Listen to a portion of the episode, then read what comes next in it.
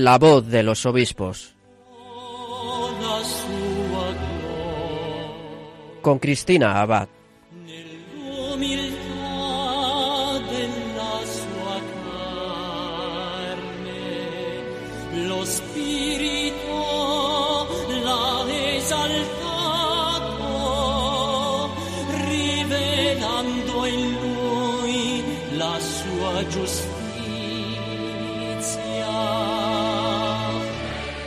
Muy buenas noches, queridos oyentes de Radio María. Con los saludos de Cristina Abad comenzamos este nuevo programa de La Voz de los Obispos.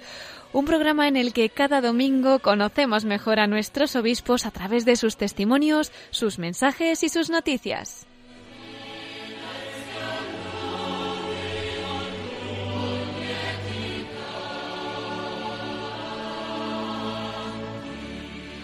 Y como ya avanzábamos la semana pasada, esta noche vamos a continuar escuchando el testimonio del arzobispo emérito de Madrid, el cardenal Antonio María Rouco Varela, que amablemente nos concedió una entrevista desde su casa para la voz de los obispos. Bueno, el domingo pasado escuchábamos esa primera parte de la entrevista en la que nos hablaba sobre su vocación, sus años en el seminario, sus primeros años como sacerdote, sobre el periodo que vivió en Múnich, su experiencia en Santiago de Compostela, y hoy el cardenal nos va a contar cómo se ha desarrollado su gobierno pastoral en la Archidiócesis de Madrid. Nos va a hablar también sobre cómo vivió la presidencia en la Conferencia Episcopal Española y, entre otras cosas, nos va a explicar cómo es su vida actualmente como arzobispo emérito. Bueno, pues enseguida podrán escucharle.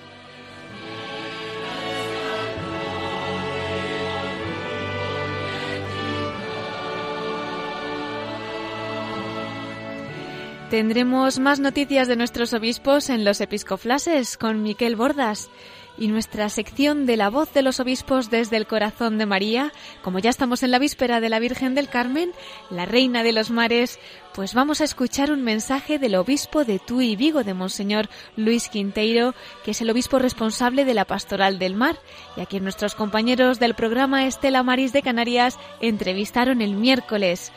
Bueno, pues ya en esta víspera de Nuestra Señora del Carmen vamos a comenzar nuestro programa con una oración, una oración a la Virgen María. Les invito a unirse de corazón a esta canción de David Haas que evoca el Magnificat en inglés. Rezamos juntos.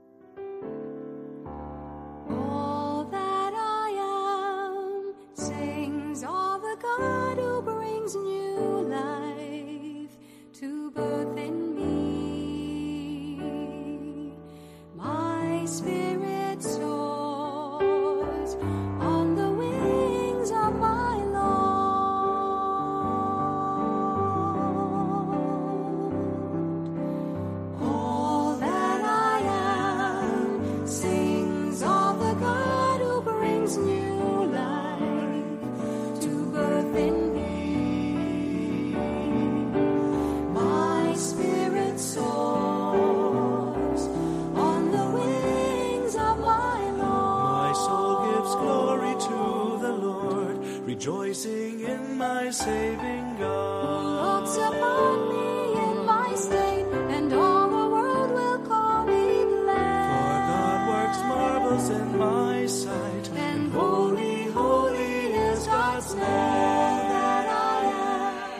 Y con esta oración del Magnificat que nos trae esta canción, como les decía, esta noche vamos a continuar escuchando la segunda parte de la entrevista que nos concedió el arzobispo emérito de Madrid, el cardenal Antonio María Rouco Varela.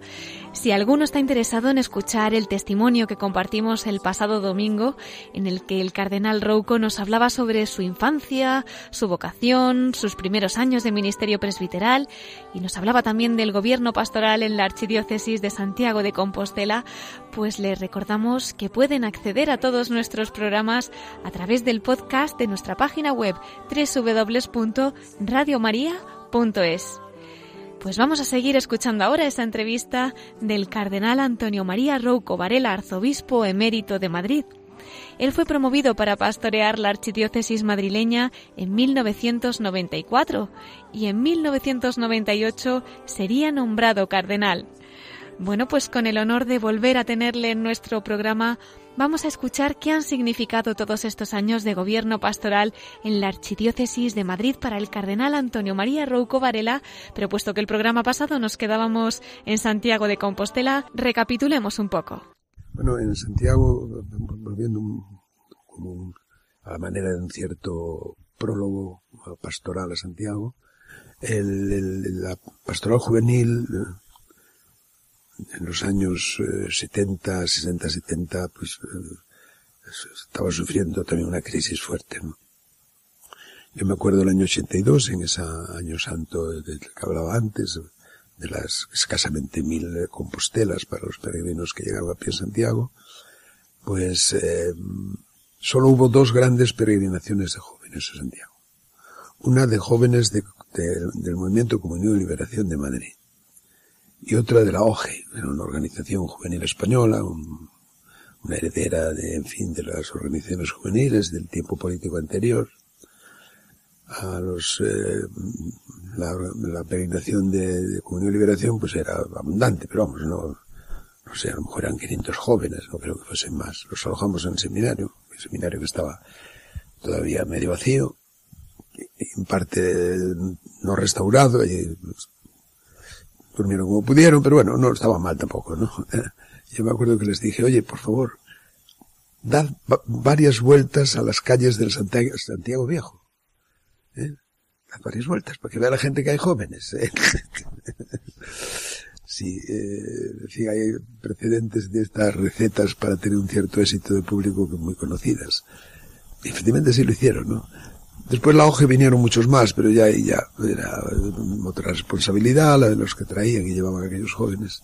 Bueno, pues, de ese 82, de, de dos grupos juveniles peregrinos de Santiago, a 1989, con más de, más de medio millón de jóvenes de todo el mundo, pues eh, nos encontramos con números que son verdaderamente simbólicos y muy significativos. Bueno, la pastoral juvenil fue una preocupación intensa también en la vida personal de un servidor como obispo y de Santiago, nosotros estuvimos en Chestokova el año 91, una peregrinación de casi mil jóvenes de Santiago, ¿eh? a los que se unieron algunos sevillanos que no tenían acomodo, no sé por qué. Y la, la interés, por lo tanto, era muy grande para la pastora juvenil. Bueno, llegaron, venir a Madrid, pues, eh, también sí, eh, me costó un poquito, ¿no? Eh, porque yo quería buscar algún pretexto que moralmente me, me, permitiese decirle al señor Nuncio para decir al Papa que no, que no podía aceptar. Pero no me quedó ninguno porque me hice un chequeo, después el Nuncio ya sabía que yo estaba de salud bien y me conocía bien, el Nuncio Ferre. Cuando me lo dice, déjeme eh, unos días, tengo que ver cómo estoy, voy a ver al médico, a ver qué pasa.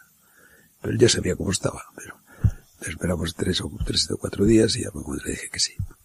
Pero venir a Madrid me costaba mucho, me costaba mucho. Pedí un, eh, para tomar posesión desde el día del nombramiento, el Código de Derecho Canónico eh, prevé una, un espacio de dos meses. El nombramiento se hizo público el 28 de julio del 94, después de la fiesta del apóstol. Y yo le pedí al nuncio, hombre, pero no me cuente dos meses, déjeme el mes de agosto que es de vacación, que fueron casi tres meses hasta que venía a Madrid. Luego el llegar a Madrid para llegar, pues llegué, cuando ya no me quedaba más remedio, me faltaban 48 horas y tenía que venir.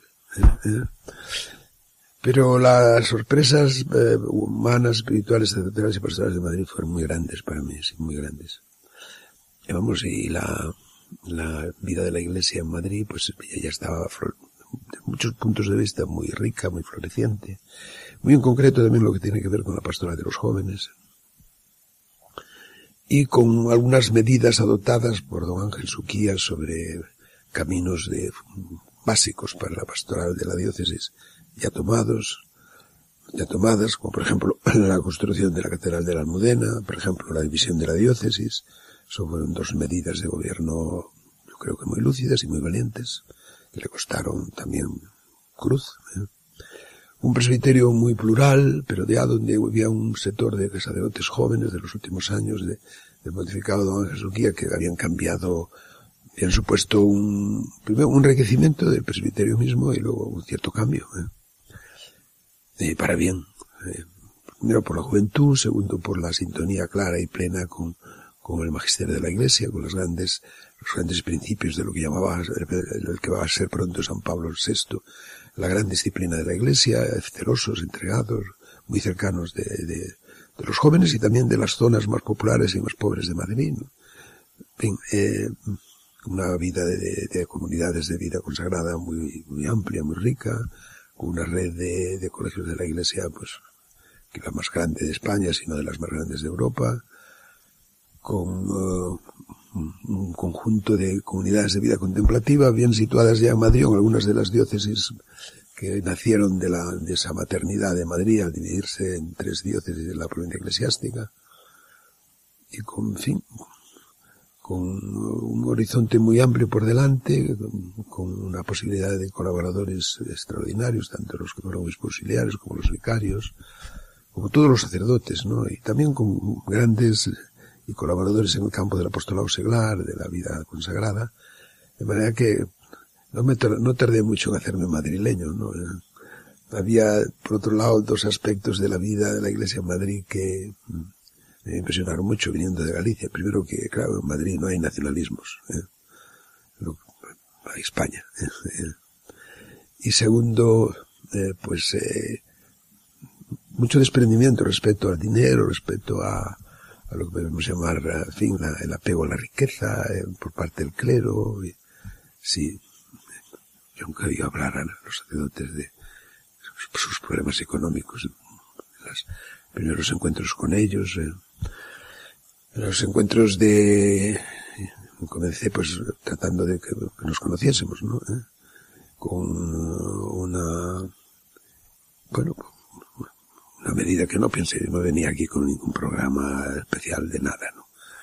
Eh, sino con las grandes tareas de un obispo, una diócesis compleja como la de Madrid, con el sentido de, trabajar en comunión con el obispo de Roma, con el, Papa, con, también con la conferencia episcopal española, en la medida que, que eso era necesario con los, las dos diócesis nuevas y sus obispos excelentes, don Manuel Ureña en Calcalá y don Francisco Fernández de Golcín en Getafe, fueron años de gran fraternidad entre nosotros, vida a fondo, también con el arzobispo de Toledo, la otra diócesis próxima, que era el cardenal don Marcelo González, y por lo demás nada más. Empezamos, bueno, pues, ¿cómo hacemos para que podamos vernos los curas de Madrid y el nuevo arzobispo? Bueno, pues a base de, de hacer un día entre retiro y encuentro por vicarías, en las ocho vicarías que había, y después fue un, una iniciativa que se convirtió ya en una de los aspectos ya ordinarios de la vida de la iglesia diocesana hasta que, hasta todos los 20 años míos de ministerio.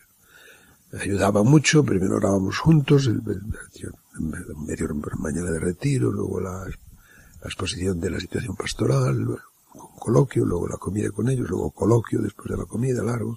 Eh, prácticamente era todo un día el que pasaba yo con los sacerdotes por cada vicaría. Bueno, y después ya había otro, un gran, algunos problemas muy urgentes. Primero, el de, claro, el de la expansión de la red parroquial. Madrid eh, vivió desde los años 50, ese, la diócesis de Madrid, ese problema como quizá el más agudo de todos. ¿no?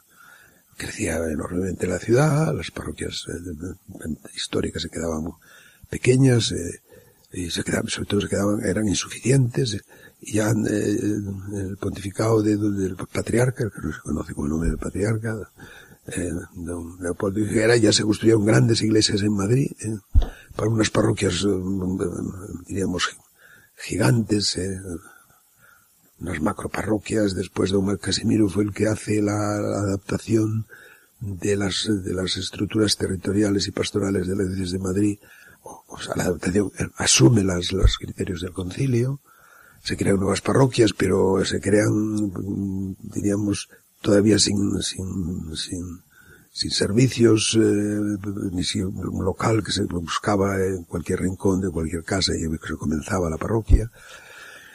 Por lo tanto, había muchas parroquias creadas en ese tiempo que todavía no tenían iglesia, no tenían los locales parroquiales imprescindibles.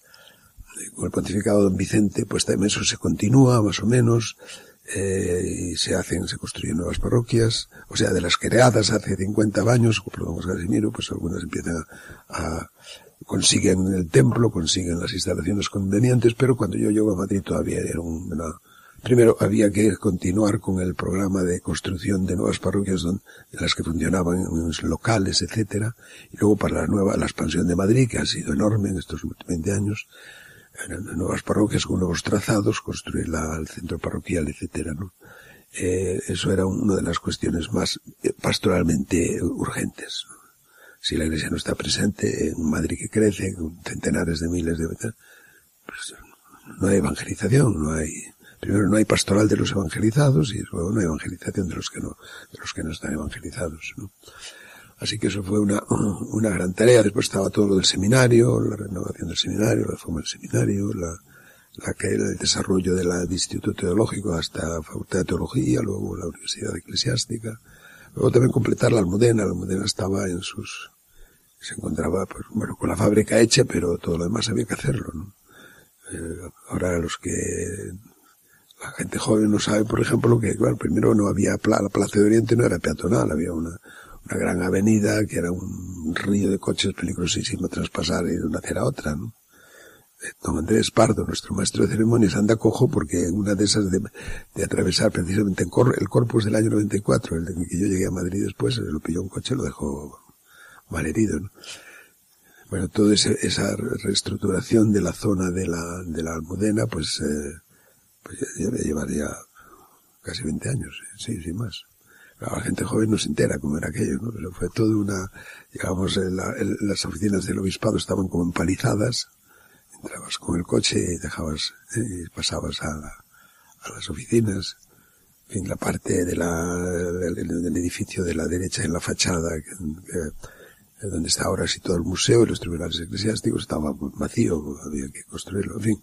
Fueron años también de, en los que las infraestructuras diocesanas pues había que dedicarles mucho, mucho, mucho interés y no por, por razones de, diría yo, de, de, fin, de triunfalismo eclesial, sino de, necesidad casi de, de, de menor, menester, menester, menesterosidad pastoral de la diócesis. En fin, los años de Madrid, pues yo puedo decir, me siento obispo de la Iglesia Católica, pero muy madrileño. Pues cuánto le agradecemos estas explicaciones cuando nosotros paseamos, ¿verdad? Por aquí, por la Almudena, que ajenos a, a, esa historia que está detrás y que muchos, pues no habíamos conocido. Eminencia, todavía el Señor le pediría un sí más, un fiat que como la Virgen usted renovaría. Y es con esa presidencia de la Conferencia Episcopal Española, como ya nos ha avanzado antes usted del año 1999 al 2005 y también del 2008 al 2014. En fin, si tuviera que resaltar algo de estos años no vividos en el corazón de la Iglesia española, ¿qué destacaría? Bueno, primero, eh, en, de estos, estas eh, tareas eclesiales que te vienen, que al comienzo uno pues no, mejor que no hubiese venido. Y también, eh, en fin, una, un interés central fue el, el, el, vivir la presidencia de la conferencia, vivir la conferencia, que tocó vivirla desde el obispo auxiliar con mucha pasión, como en, en, comisiones episcopales, en la Junta de Asuntos Jurídicos, etcétera, ¿no? Pero no, so, no sobrevalorándola, ni tampoco infra, infraestimándola.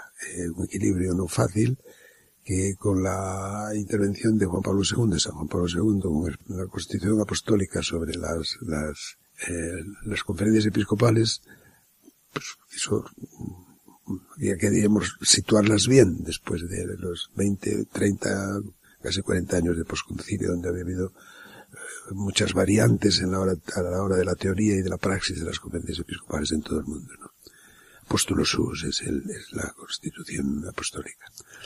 Bueno, pues, en fin, a mí me parecía que, a la hora de asumir ese oficio había que primero situar bien la, la, el, el, papel de conferencia, sobre todo el del presidente. Cuando la primera rueda de prensa, digo, usted que va a ser el, jefe de los obispos, pues mira aquí, jefe de los, yo soy uno más, uno inter, además es ley, unos interpares, pero, eh, primos difícilmente, pero uno más, ¿eh?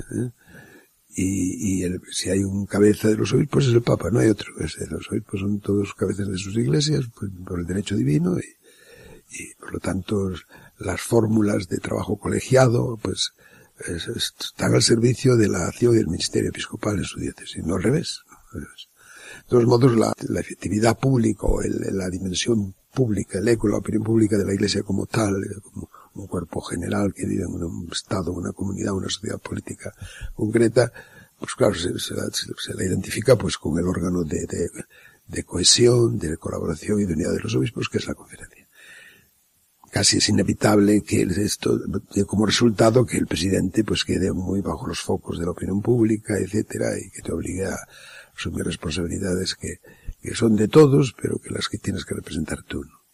Bueno, estos años de convenio yo veo como dos grandes preocupaciones. Una fue eh, todo lo relativo a la pastora del matrimonio de la familia, sobre todo mi primera, mis primeros mandatos.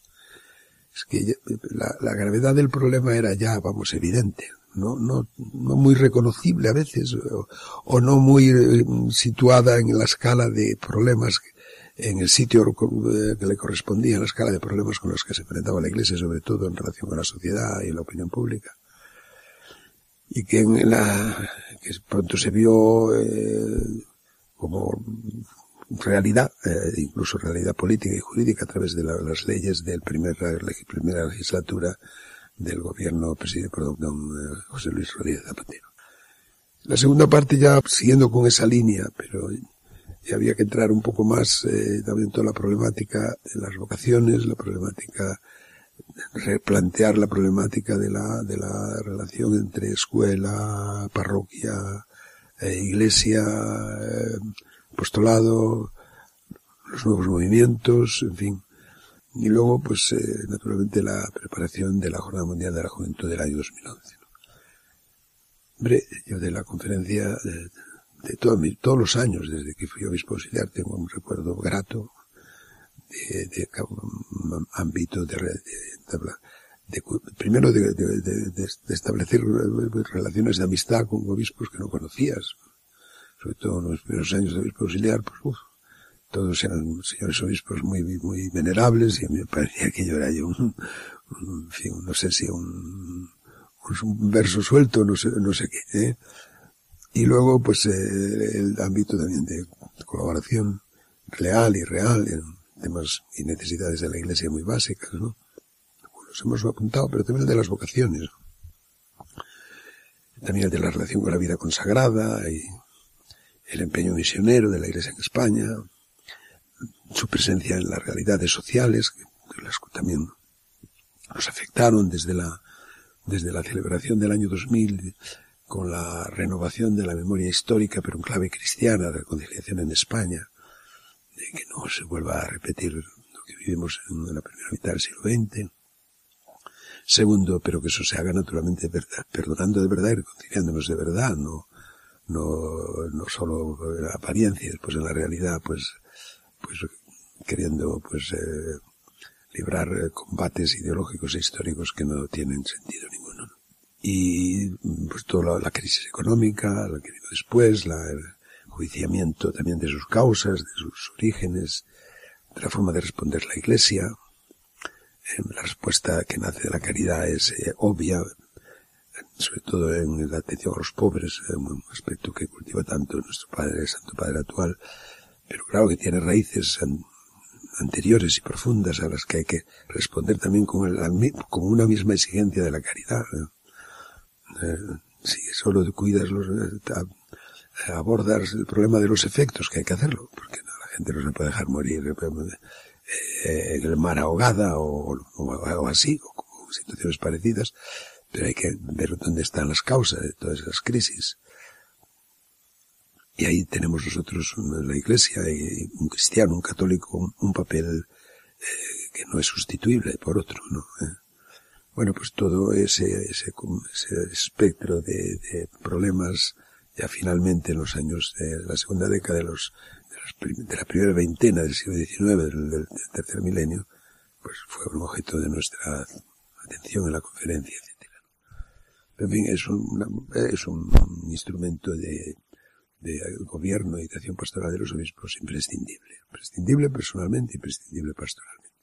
Bueno, yo creo que con este recorrido que estamos haciendo, más de un oyente se está planteando una cosa y es que usted es una de las pocas personas de este mundo que ha tenido un gran privilegio y es el de conocer no solamente a un papa, sino a varios papas, ¿verdad? No sé si, aunque podría escribir un libro o dos o los que usted quisiera, si quisiera resaltar alguna anécdota, ¿no? Que, a lo largo de su vida guarde especialmente en su corazón de alguno de ellos. Pues bien, vamos a empezar por el primero, que va a ser pronto San Pablo VI, ¿no?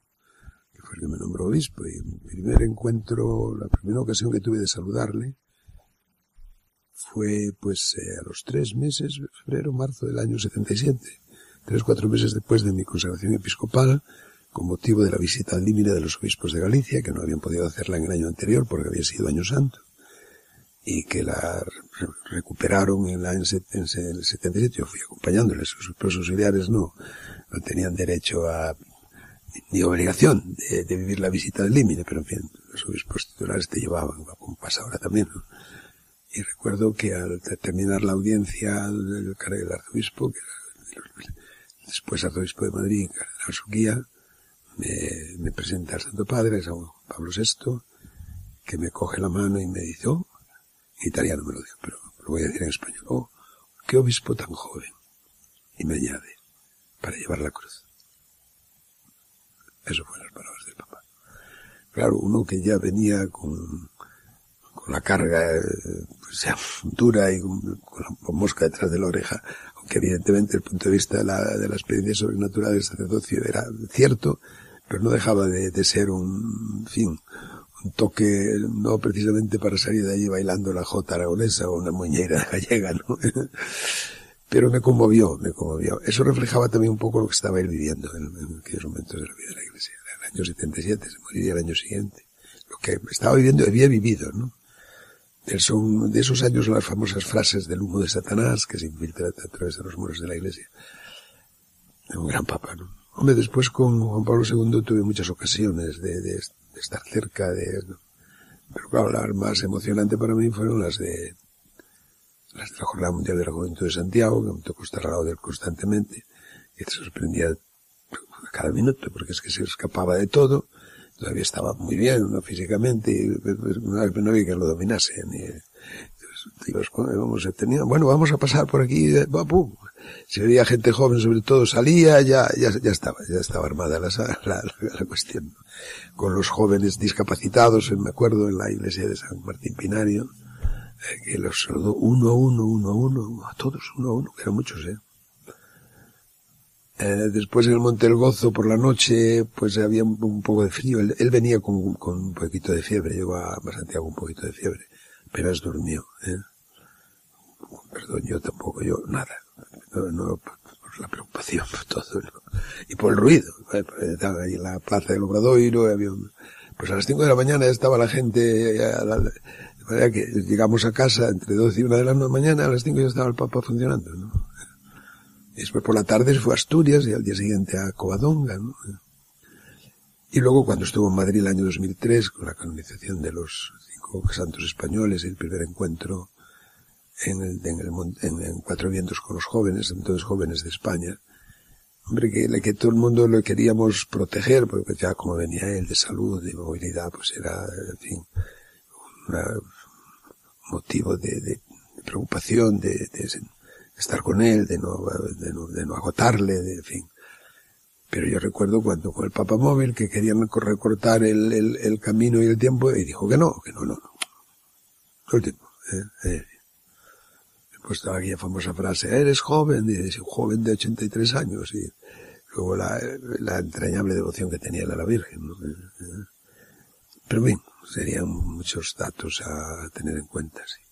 Y luego con el Papa Benito dice, yo le tenía, tenía una relación de amistad con él antes de que fuese Papa, ¿no? Que sigo, seguimos manteniendo. Yo todavía le visité el día 3 de, de mayo, estuve con él un rato largo. En fin, las relaciones con el Papa Benito XVI fueron frecuentes, cordiales y hondas. Él muy tocado por la JMJ de 2011. Yo le Después de esa fecha tuve varias, tuve ocasión de tener encuentros con él, a veces largos, en varias ocasiones. Siempre sale la JMJ, no sé por qué, el tema que sea, pero al final el Papa saca el tema de la JMJ de Madrid, ¿no? Y la famosa noche de la, del temporal en Cuatro Vientos y como nos quedamos él, él, todos nosotros con el Señor. Eso fue fantástico, dice. Él, calificó la, la JMJ de Madrid como una cascada de luz y como un acontecimiento donde la nueva evangelización se puso de manifiesto cómo hay que hacer nueva evangelización. Luego el Papa Francisco yo le conocía de los años de arzobispo de, Buenos Aires, he estado allí una semana, invitado por ellos una relación, diremos, como de más, eh, de amistad más normal antes, ¿no? Eh, para lo segundo, pues, con el mismo Benito XVI, eh, mayor que yo, yo le conocí, siempre con una, una, una, actitud de, de respeto a un profesor, porque aunque no fue profesor, te pregunta, ¿fue profesor señora? No, no, no, él estaba en pero sí de un gran teólogo al que has leído, al que has, invitado a veces a hablar, al que has seguido, eh, pues por tanto una, una relación de mucho respeto y de mucho, mucho afecto eh, y, mucha, y mucha gratitud eclesial, eh, pastoral y sobre todo teológica y espiritual. ¿no? El Papa Francisco es más de, más de fraternidad normal, ¿no? sí, sí. Todavía hemos tenido poca ocasión de, bueno, de, no, de verlo aquí. No sé si algún día viene o vendrá. Pero en fin. Pues qué maravilla, ¿verdad? Guardar en su corazón tantos tesoros y no es por nada, pero creo que tiene ya unos buenos amigos en el cielo, también en esta tierra, pero con lo que nos está contando estarán intercediendo muchísimo por usted y por todos los suyos, ¿verdad? Eh, bueno, y ahora, Eminencia, ¿cómo es su vida, no? Como arzobispo emérito de Madrid, después de, de todos estos años al servicio de la Iglesia de una manera tan intensa, a veces la gente puede pensar que cuando son eméritos, en cierto modo podría ser más tranquila, pero en este programa nos damos cuenta de que tampoco para Cuéntenos. Hombre, eh, depende de lo que se entienda por tranquilidad. ¿eh? Si se entiende por tranquilidad el, el bello farniente, ¿eh? pues entonces, pues ciertamente no, no es tranquila. Ahora, desde el punto de vista de las responsabilidades, sobre todo del gobierno pastoral, sí es más tranquila, evidentemente. Y también de la agenda de todos los días. Pues no tienes la responsabilidad directa, inmediata, ni sobre las personas, ni sobre la realidad comunitaria, la realidad eclesial, ni la, de tu diócesis, porque seguimos llamándonos obispos o arzobispos de nuestras diócesis, eméritos. Es que no puede haber un obispo sin diócesis. ¿eh? La vieja discusión teológica que llega hasta el concilio de Nicea, ¿no? Si puede haber ordenaciones absolutas o relativas. ¿Qué significaba el, la distinción? Te ordenas de obispo en general o de sacerdote en general. No, no, no. Te ordenas de obispo para una diócesis, te ordenas de sacerdote para una diócesis. Bueno, pues eh, las fórmulas de ser así, pues pueden ser la activa, la plena eh, o la, la, emérita, ¿no? Pero eso no te desliga de, personal y espiritualmente de la, de la diócesis de las que eres arzobispo emérito o obispo emérito. Ahora, las responsabilidades son más bien de, pues eso, tienes que rezar más por la diócesis, tienes que orar más por la diócesis, tienes que estar dispuesto a lo que te pida el arzobispo y hacerlo, ¿eh? Y, y, luego pues dedicarte a tareas que son comunes al ejercicio del ministerio. El sacramento del orden, el grado del episcopado, como el del presbiterio, no se borra nunca, o sea que las, la, el servicio, el ministerio de la, la, Eucaristía, un servicio también más supradiocesano. Yo apenas salía de Madrid, mis años de dar invitaciones para celebraciones fuera de Madrid, pues primero no tenía tiempo, ¿eh? y no, no lo hacía. Ahora puedo hacer algunas más, o sea, estoy comenzando a conocer de, primera mano algunas parroquias, algunas zonas de España. Galicia sí la conocía, ¿no? ¿Eh? Que me resulta muy interesante. A mí personalmente me enriquece. No sé si a los que me invitan también es así. Espero que alguna ayuda les ponga mi presencia, etcétera. Luego un poco más a la actividad académica. Yo decía cuando me, me nombraron, bueno, pasé a ser emérito y empecé mis primeros, mis primeros pasos. Me parece que me han enviado de, de, vuelta a la universidad, donde salí para ser obispo. ¿eh? ¿Eh? Hombre, también, en fin, ese terreno de la visita a los enfermos, que no es fácil de llevar a cabo, porque Madrid es una ciudad, una visita a un enfermo te, te lleva toda la mañana o toda la tarde, ¿no? Pero en fin, eso es, lo que también recomienda la Iglesia, ¿no? Eh, en las normas, en los criterios teológicos, en las normas canónicas sobre el emérito que se sienta espiritualmente unido a su diócesis, que rece por ella, que ore por ella, también por el obispo que le sucedió y en la, el ministerio activo, eh, por sus sacerdotes, por, por estar dispuesto a ayudar ministerialmente en todo lo que tiene que ver con el ministerio de la palabra y de la liturgia y de la caridad, en la medida que puedas físicamente, ¿no? Y luego aceptar la vejez que viene y que se insinúa, pues como espíritu de cruz. De cruz misericordiosa para uno mismo y cruz misericordiosa para todos los demás, sobre todo las personas que has tenido más cerca y que has querido más. Que son tus diocesanos, evidentemente. Primero de Santiago de Compostela y ahora y luego de Madrid. Seguro que tiene muchísimas almas orando, orando por usted. Bueno, y para ir concluyendo, si tuviera que decir que ha sido lo más gratificante a lo largo de su vida, a lo largo de su ministerio, ¿qué señalaría? Bueno, hombre, la más gratificante es la gracia que has recibido, ¿eh? que la has experimentado año tras año, década, década tras década de tu vida, por lo tanto muy merecidamente, a veces casi, casi se te impone, o sea que te, desborda, te, no te permite desviarte, ¿no? De una forma que no, mereces. Por, pero después ya la vocación mía de sacerdote la viví mucho en clave de, del ministerio de la palabra, de la enseñanza, de la, de, del derecho, de la teología, más concretamente la ciencia del derecho canónico, y claro, eso marca después también tu, tu, vida, sobre todo lo que el, estilo de, del ministerio pastoral que ejerces. Entonces, claro, el, problema de la fe, la cuestión de la fe, lo que es Benito llamaba, eh, hablando de Europa, de la crisis de Europa y de una crisis de fe, pues eso fue lo que más lo que más eh, preocupó en la vida, la personal y en la pastoral. Sobre todo viviendo y viviendo y viendo lo que ves, porque la, fe es la puerta para el, sí a Dios, el sí a Cristo y el sí después de la caridad a los hermanos. Puede haber una, digamos, una, una posición humanista, inmanente, respetable, sí, pero como, como en la fuerza de que te mueve a la hora de acercarte al hombre, en sus necesidades más primarias, físicas, sobre todo espirituales, no sea la que te viene del corazón de Cristo y, del corazón de la Virgen, pues poco, poco, poco fruto vas a dar. También ese campo, también el campo de la solución de los problemas sociales más inmediatos o más mediatos. Por lo tanto, el servicio a, y más concretamente a la iglesia, el lema mío episcopal es in comunión iglesia, en la comunión de la iglesia era, es explicable, dada la, cómo estaba, estamos viviendo la realidad de la iglesia en los, la de los 60, 70 y 80, ¿no? ¿Eh? Pero también por razones que tienen que ver con su, los aspectos externos de la comunión, que son los canónicos, ¿no? En la iglesia es muy importante que no se, que, que se tenga que se observe cuidadosamente el ordenamiento canónico. Porque es lo que posibilita la comunión, ¿eh? los, los demás aspectos de la fe, de la esperanza, de la caridad, de la vida litúrgica, del amor fraterno, del apostolado, ¿no? Eso fue una gran, un gran tema muy personalmente vivido con algún compañero no español, también español, pero básicamente no. En fin, mis años de Múnich llegamos a entablar una amistad, no solo académica, sino y sacerdotal muy profunda, pues, un sacerdote alemán que todavía vive, el último director, director emérito del Instituto de Derecho Canónico de la Universidad de Múnich, el, otro compañero que fue, terminó siendo obispo de Lugano, Monseñor Eugenio Correco, Otro que terminó siendo arzobispo de Freiburg, en la Selva Negra, Monseñor Oscar Sayas, y otros, ¿no?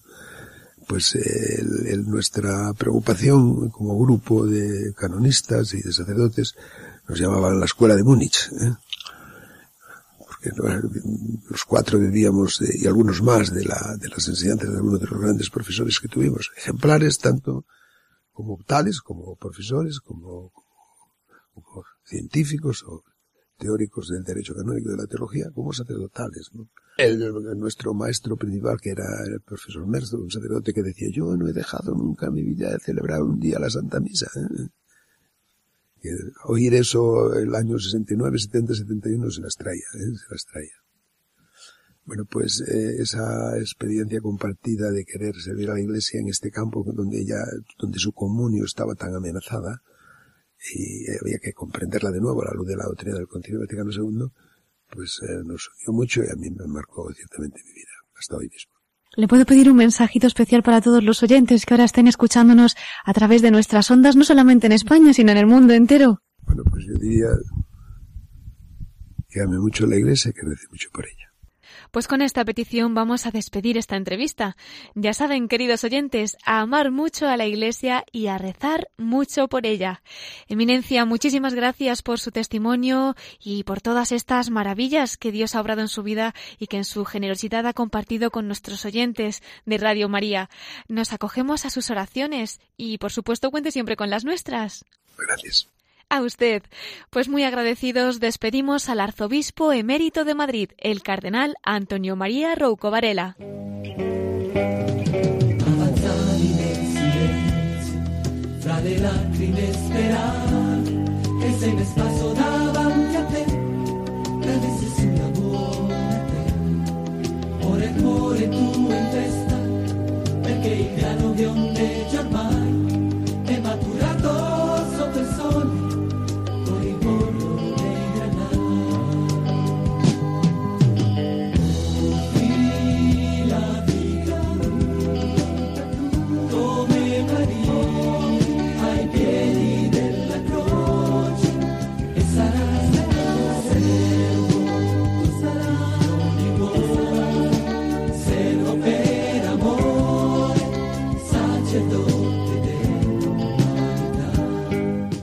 Estás escuchando La voz de los obispos con Cristina Abad, Radio María.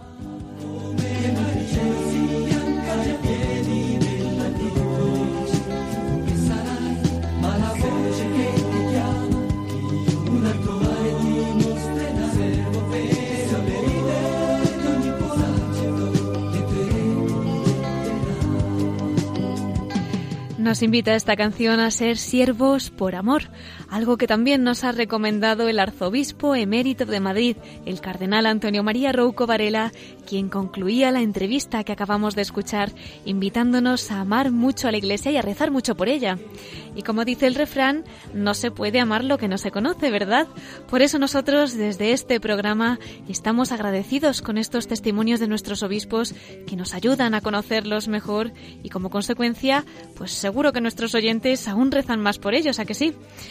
Bueno, pues vamos a seguir viendo qué nos cuentan nuestros obispos esta semana y lo vamos a hacer con Miquel Bordas en los Episcoflases.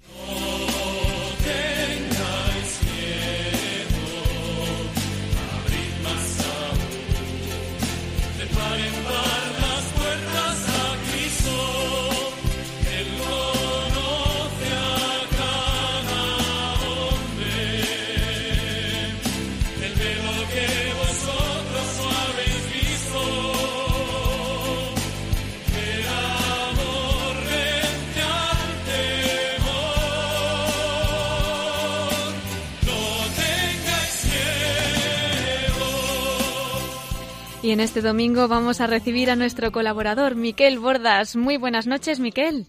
Muy buenas noches, Cristina, y muy buenas noches a toda nuestra audiencia. ¿Con qué comenzamos hoy? ¿Tenemos alguna felicitación?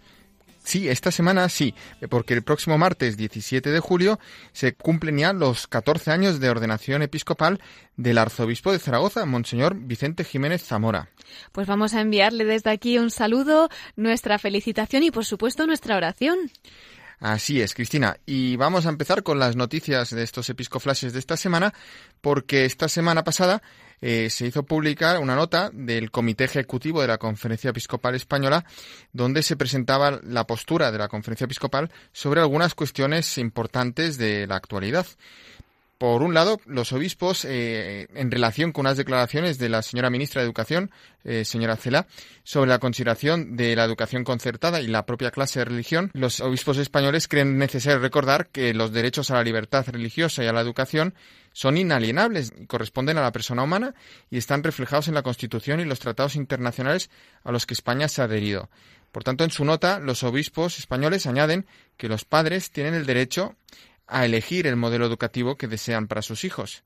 Por ello, continúan los señores obispos afirmando que la asignatura de religión debe tener una consideración adecuada en el sistema educativo y es necesaria para una formación integral de la persona. El segundo punto, Cristina, eh, se refiere también a la situación actual y los obispos españoles dicen eh, que el espíritu de la Constitución no sea ahora despreciado, minusvalorado o transformado por iniciativas que dificulten la necesaria concordia que exige la cohesión social.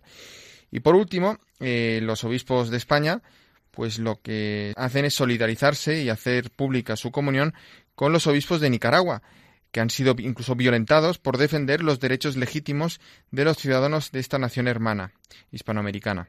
Y bien, eh, pasamos ahora ya a la carta semanal. En este caso va a ser del arzobispo de Barcelona, el cardenal Juan José Omeya, que dado que los niños pues están de vacaciones, no tienen que ir al colegio, eh, a lo mejor algunos nos están escuchando, que ya sea un poco tarde, pero el arzobispo de Barcelona ha vuelto al género de los cuentos para desvelarnos el secreto de la felicidad. Algo a lo que creo que aspiramos todos, ¿verdad, Cristina? Desde luego que sí, pues vamos a escucharlo. El arzobispo de Barcelona, el cardenal Juan José Omeya.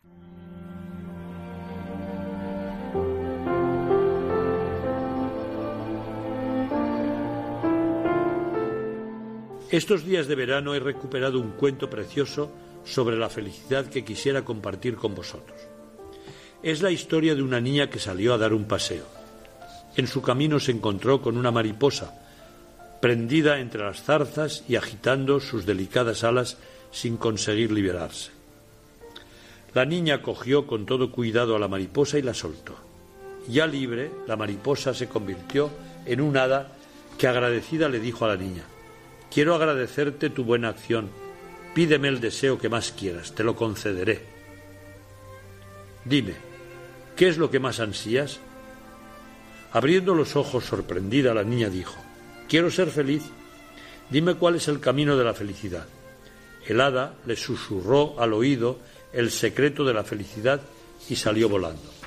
Desde aquel momento la niña empezó a ser otra. Siempre estaba alegre, Nadie en el pueblo era tan feliz como aquella niña. La gente empezó a interesarse y curiosa le preguntaba continuamente por qué era tan feliz, pero la niña evadía siempre la respuesta diciendo que era un secreto, el secreto del hada. Así llegó anciana y seguía siendo la persona más feliz del pueblo, una viejecita realmente feliz, y eso que en su vida no faltaron las dificultades y contratiempos.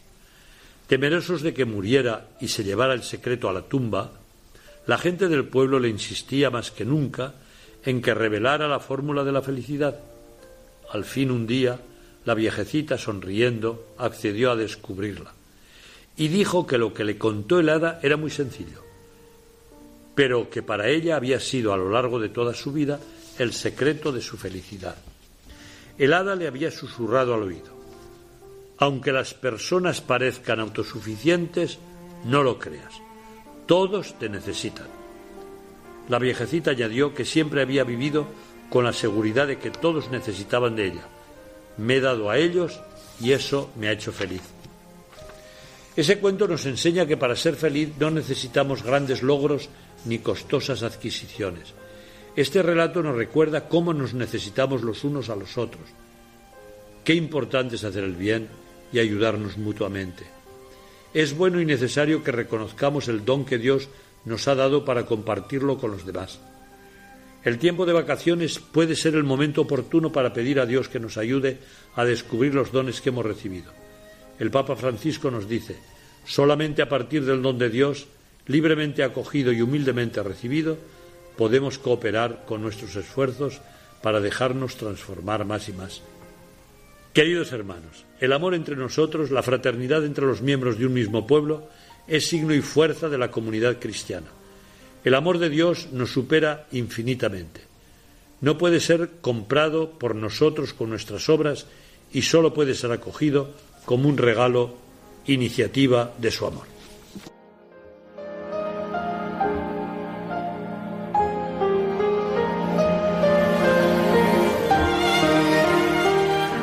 Pues a través de este cuento nos ha desvelado el arzobispo de Barcelona, el cardenal Juan José Omeya, el secreto de la felicidad.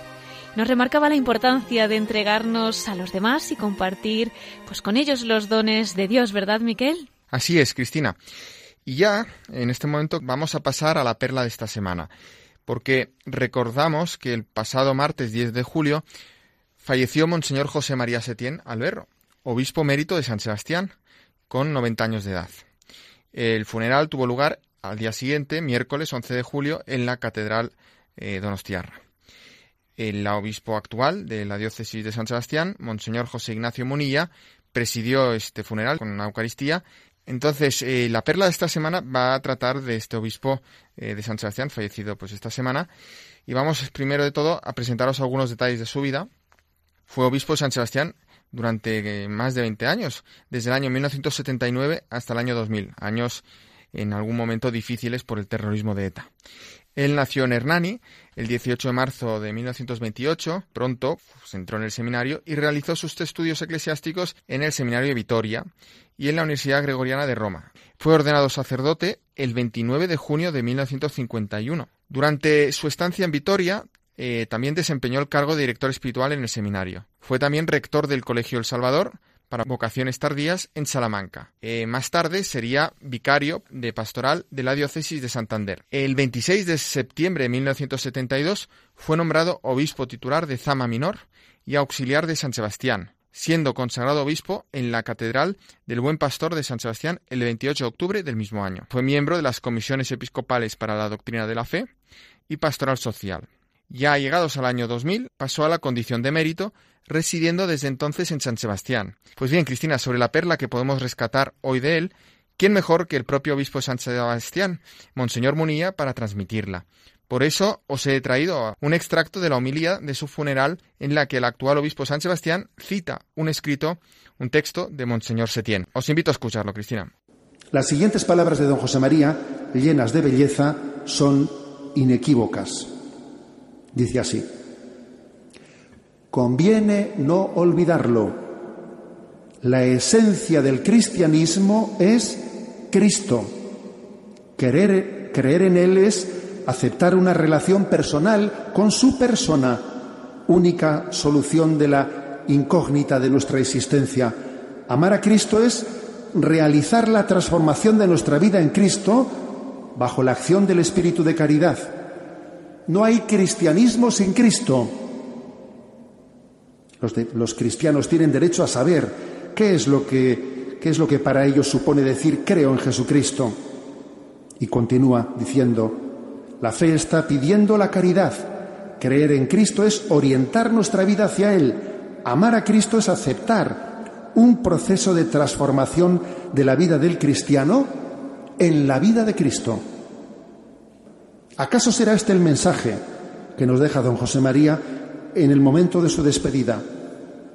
No me miréis a mí, mirad a Jesús, y en Él amaos los unos a los otros. Pues hasta aquí la perla sobre Monseñor José María Setién, obispo mérito de San Sebastián, que nos ha dejado esta semana. Eh, y que nos trae también eh, Monseñor Munilla en su humilía que pronunció eh, durante el funeral el pasado miércoles, porque como bien resaltaba Monseñor Setién, mirando a Jesús, podamos amarnos siempre. Descanse en paz, Monseñor José María Setién. Descanse en paz. Miquel, muchísimas gracias por compartir con nosotros esta perla y ya vamos a terminar, pero te invito a quedarte con nosotros porque todavía nos queda nuestra sección especial de la Virgen, la voz de los obispos desde el corazón de María. Por supuesto, Cristina, muchas gracias.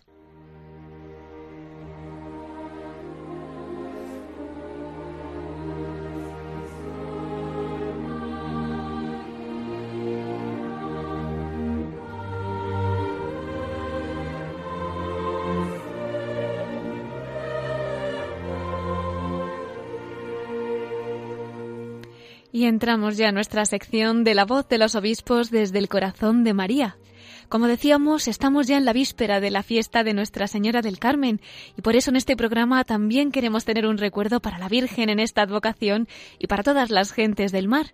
Por eso vamos a compartir las palabras que el obispo de Tui Vigo, Monseñor Luis Quinteiro, obispo responsable de la Pastoral del Mar, ofrecía en el programa Estela Maris el pasado miércoles con nuestros compañeros de Canarias. Lo escuchamos, Monseñor Luis Quinteiro, desde el corazón de María. Y yo creo que para, para mí el mensaje fundamental que la Virgen nos da en este día es primero esperanza, ¿no? Esperanza, esperanza. En este mundo hay esperanza, hay que luchar para conseguir objetivos que serán posibles en la medida en que nos comprometamos todos juntos. Luego, una segunda lección, a mi modo de ver, sería la cercanía de la Virgen a las personas necesitadas, no centrarse en sus problemas, sino abrirse a los problemas de los demás. La primera actitud de la Virgen al recibir el anuncio del arcángel San Gabriel fue ponerse en camino hacia su prima Santa Isabel para ayudar a alguien, ¿no? para ayudar a alguien. Y finalmente, pues eh, la Virgen tiene que sostenernos en la fe, que es el fundamento de nuestra vida. La Virgen en la vida de la Iglesia es el refugio de los, de los, creyentes. Virgen, donde quiera que haya un poco de vida cristiana, eh, la Virgen está presente como protectora, como madre, como guía, como, como ayuda, como sostén. O sea, eso todo cristiano, que esa, esa, esa intuición de cada cristiano la expresa muy bien los hombres del mar, porque, porque claro, los hombres del mar están en esa situación en medio del océano, desamparados, completamente solos y mirando al cielo y ¿qué les queda? Pues la Virgen María y el Señor. Y a todos los eh, marineros, a todos los hombres y mujeres del mar, desearles un feliz día del mar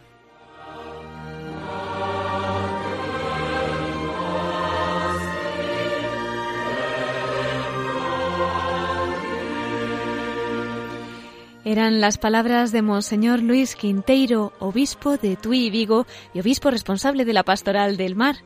Estas palabras las pronunciaba en el programa Estela Maris de esta semana en Radio María el pasado miércoles y que hoy queremos renovar en esta víspera de Nuestra Señora del Carmen desde el corazón de María.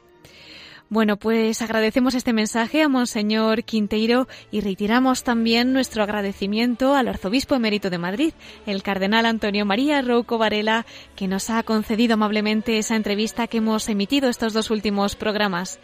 Gracias también a Miquel Bordas por haber compartido las noticias y mensajes de nuestros obispos una noche más. Y, como no, muchísimas gracias a todos ustedes por acompañarnos este domingo. Les voy a recordar nuestro correo electrónico para todos aquellos que nos quieran escribir. Pueden hacerlo a la voz de los obispos arroba radiomaria.es. Pues hasta dentro de siete días, si Dios quiere, a las nueve de la noche, a las ocho en Canarias, se despide Cristina Abad. Hasta el domingo que viene, en la voz de los obispos. Que Dios los bendiga y que pasen mañana un feliz día de la Virgen del Carmen, acompañando y acompañados de María.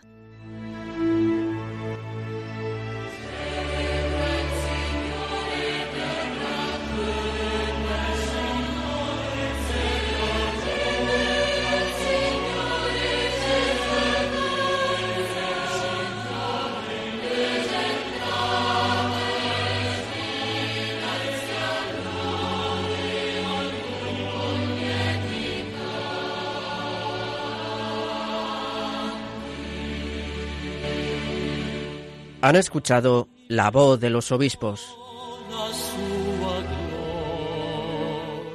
con Cristina Abad.